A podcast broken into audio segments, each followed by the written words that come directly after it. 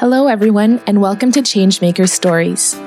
With these podcasts, discover the exceptional journeys of changemakers from the IÉSEG ecosystem who work every day to transform and improve our society.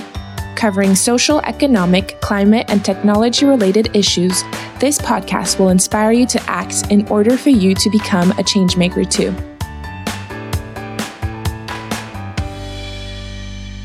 Hello, everyone. Today we're going to talk about a topic that concerns everyone.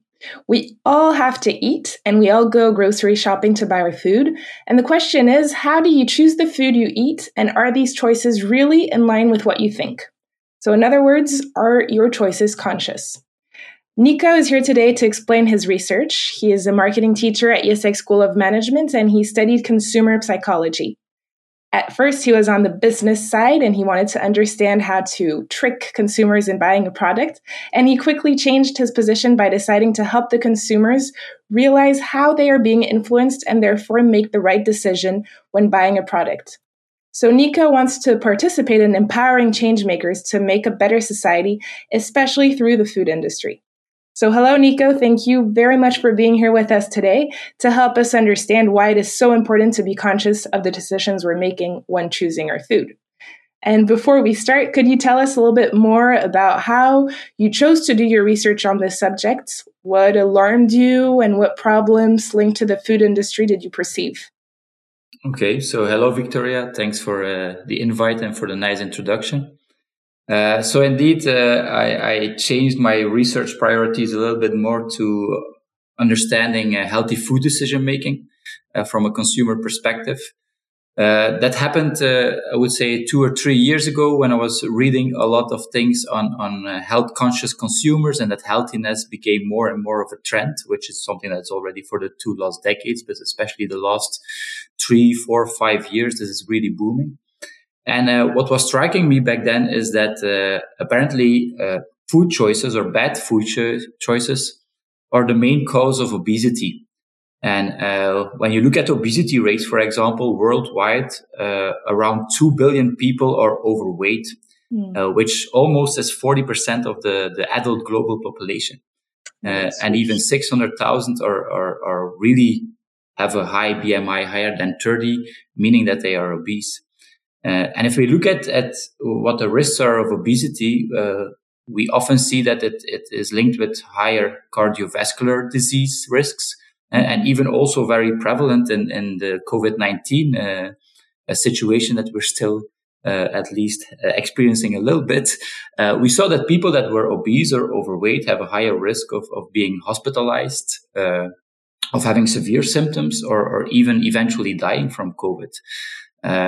So it seemed to me that that we as human beings, food decisions for us, it's a, it's a very normal kind of decision making process that we have, uh, and and on a daily basis we have around 200 food decisions that we make apparently, wow. but but f- only 15% of them are rather conscious, which means that that our food decisions are really driven by heuristics, by contextual cues.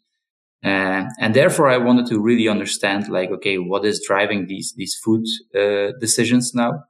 Uh, first, understanding these, uh, what are these heuristics, and and hopefully also in a later stage uh, have some contribution to to society in in hoping to help people make more and more healthy and better decisions, at least.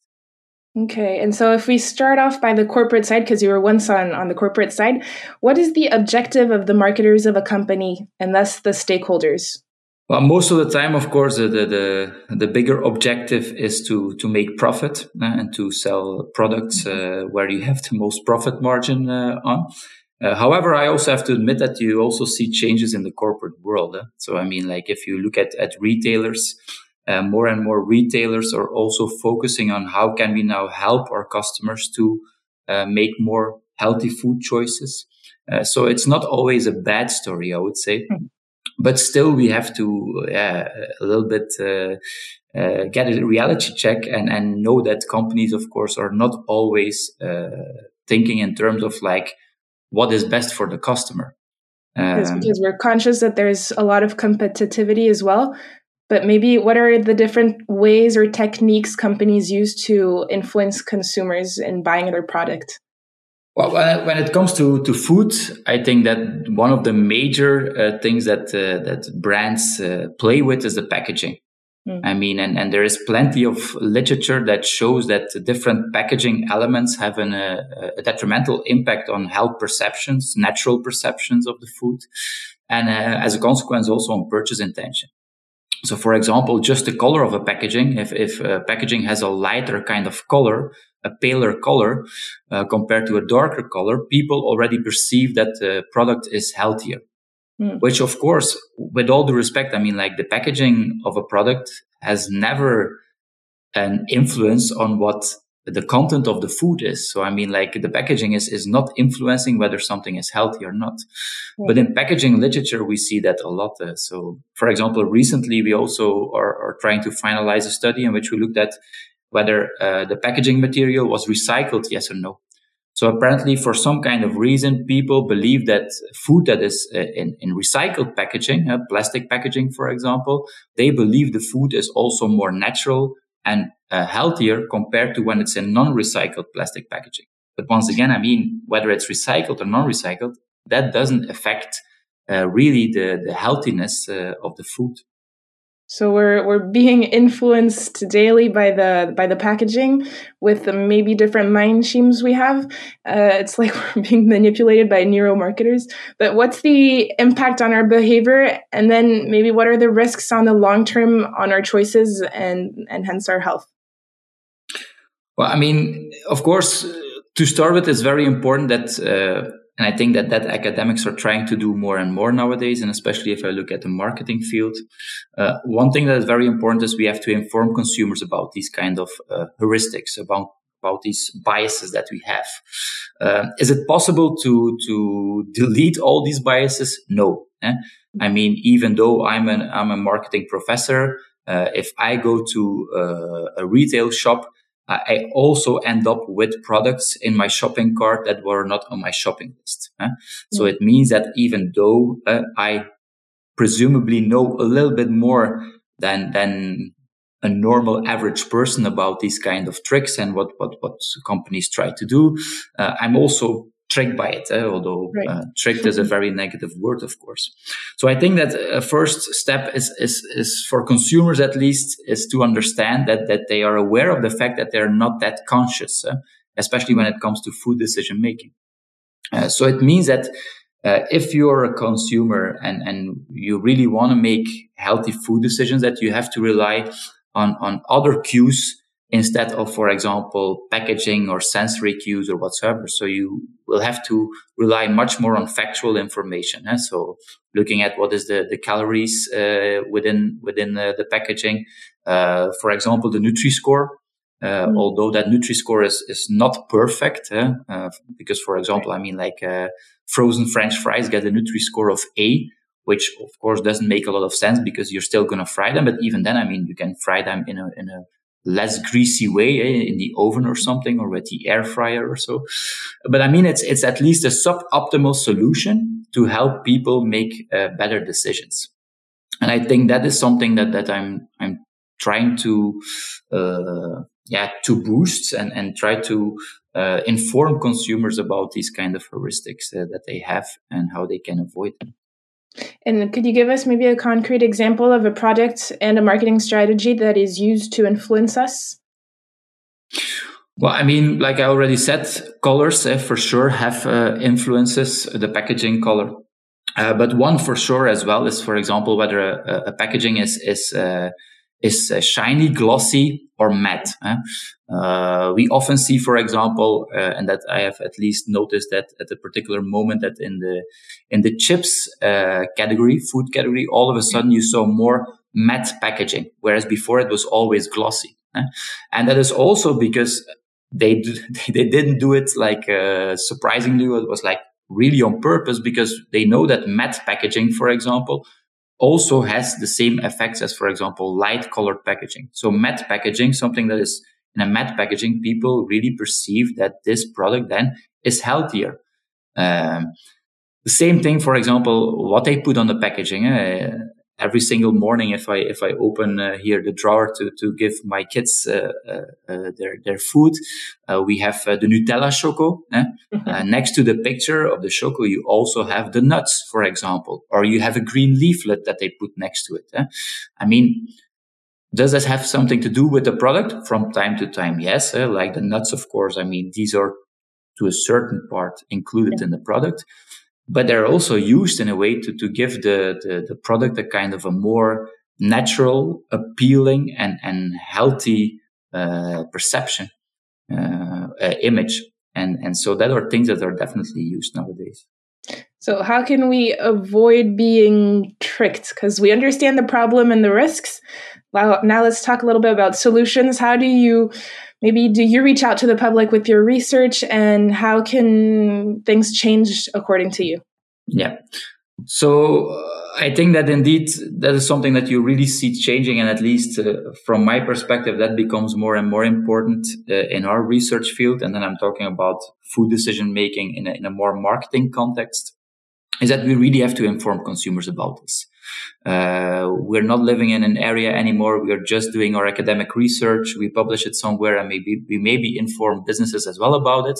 I think we're trying to make an impact on society in general, which means, of course, we can still help businesses to understand certain uh, processes. But at the same time, I think it's also our obligation as an academic to inform the, the, the bigger audience, meaning the consumers. Mm. Uh, how can we avoid these things? Like I already said, it, it's it's rather hard to avoid these heuristics. Uh, so I think it's it's one part is informing. Uh, a second part is also if if you're a consumer and you're aware of certain effects uh, or how you are tricked from time to time, uh, you might also use it to your benefit.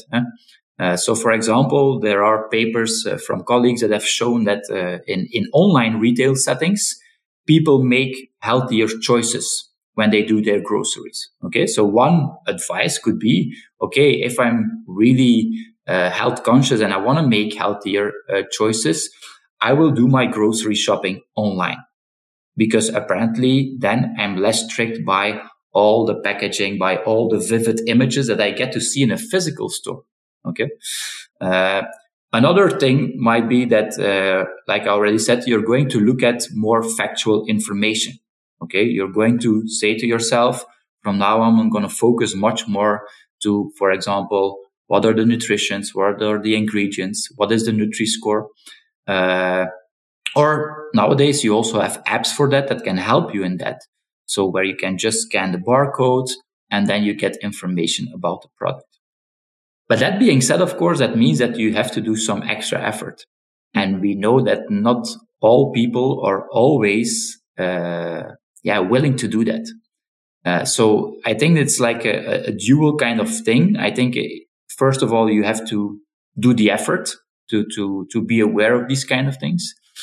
Uh, and at the same time, you also have then to apply these, uh, these principles, uh, that you, that you read, uh, somewhere.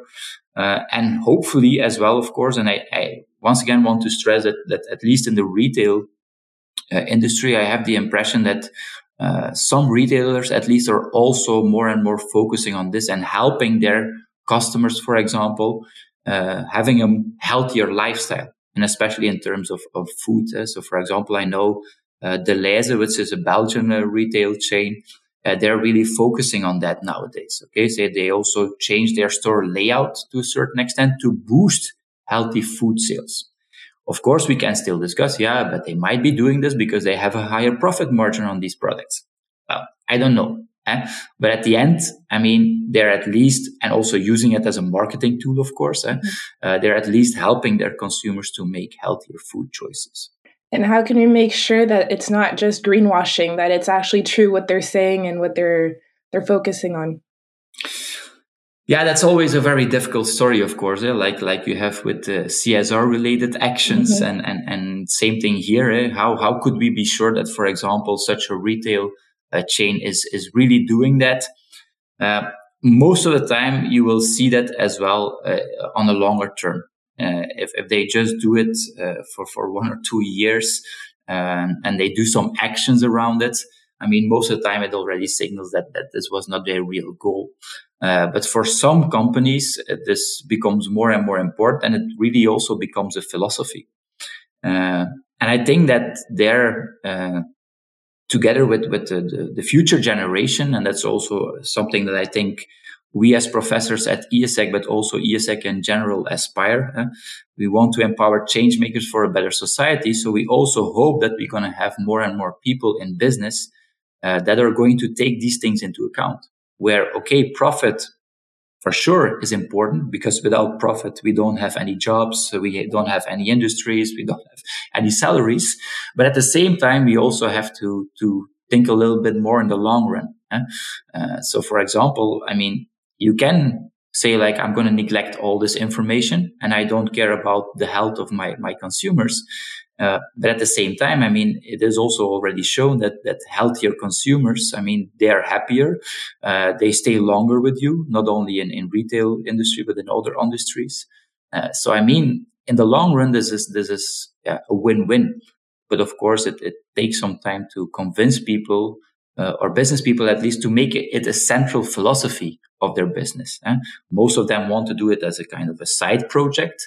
Mm-hmm. Uh, but really making it a central philosophy, uh, there we still have some some uh, some room for improvement, I would say.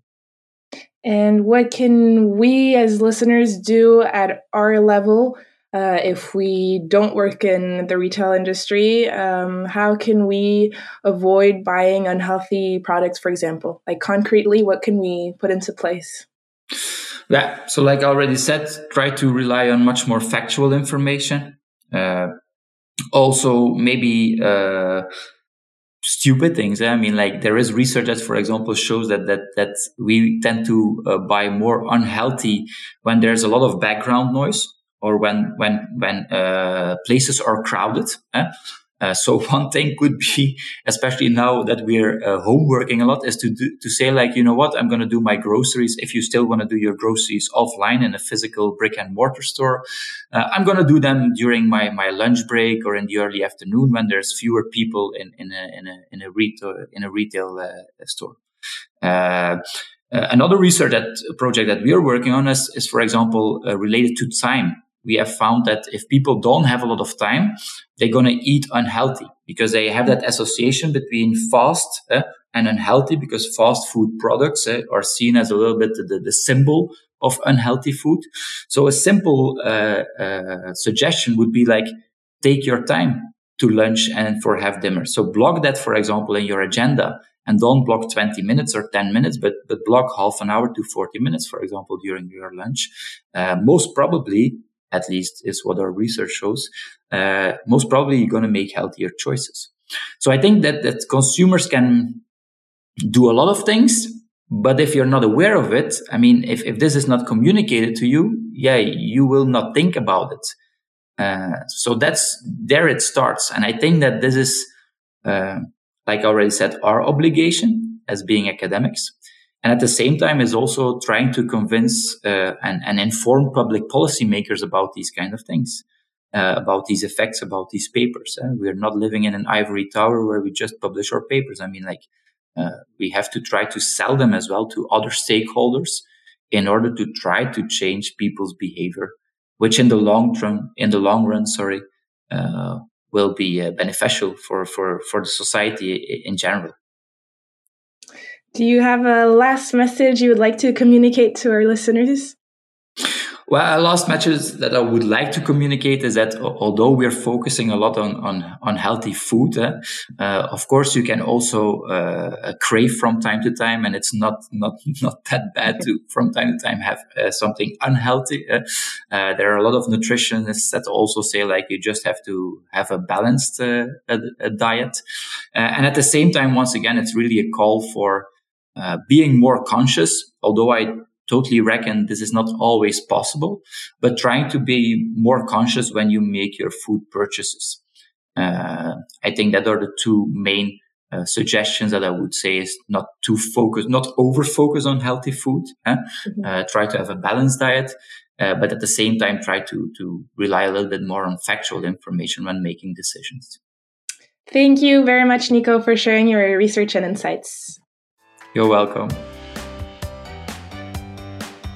Thanks for sharing this moment with us. We hope that this episode has inspired you and maybe even encouraged you to change things at your own individual level. Changemaker Stories is available twice a month, in French at the beginning of the month and in English mid month.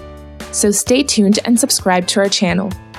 Changemaker Stories is a IÉSEG School of Management and IÉSEG Network podcast produced by ECO Studio.